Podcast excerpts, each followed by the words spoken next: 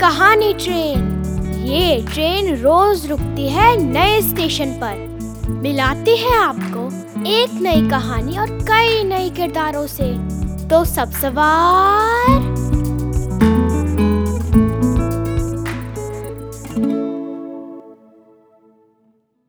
आइए सुने आज की कहानी, बातें। इसे लिखा है शशि सबलोक ने, प्लूटो पत्रिका के लिए। पापा रोज सुबह चुपचाप मेरे पास आते हैं और धीरे से मेरे कान में बोलते हैं, उठ जाओ, छह बज गए हैं। और फिर मुझे चादर से अच्छे से उड़ाकर चुपचाप चले जाते हैं।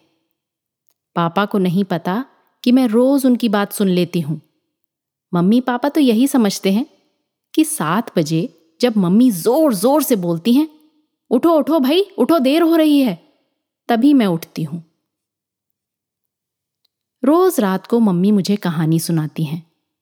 कहानी सुनाते सुनाते जब थोड़ी देर हो जाती है, वो चुपके से उठकर चली जाती हैं।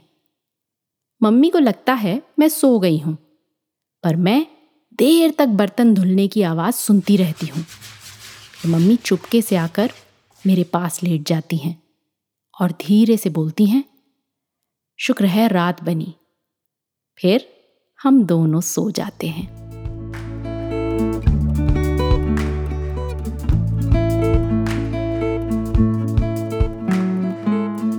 आशा है ये कहानी आपको पसंद आई होगी। ये कहानी आपके लिए लाए रेखता, नई धारा और प्रथम।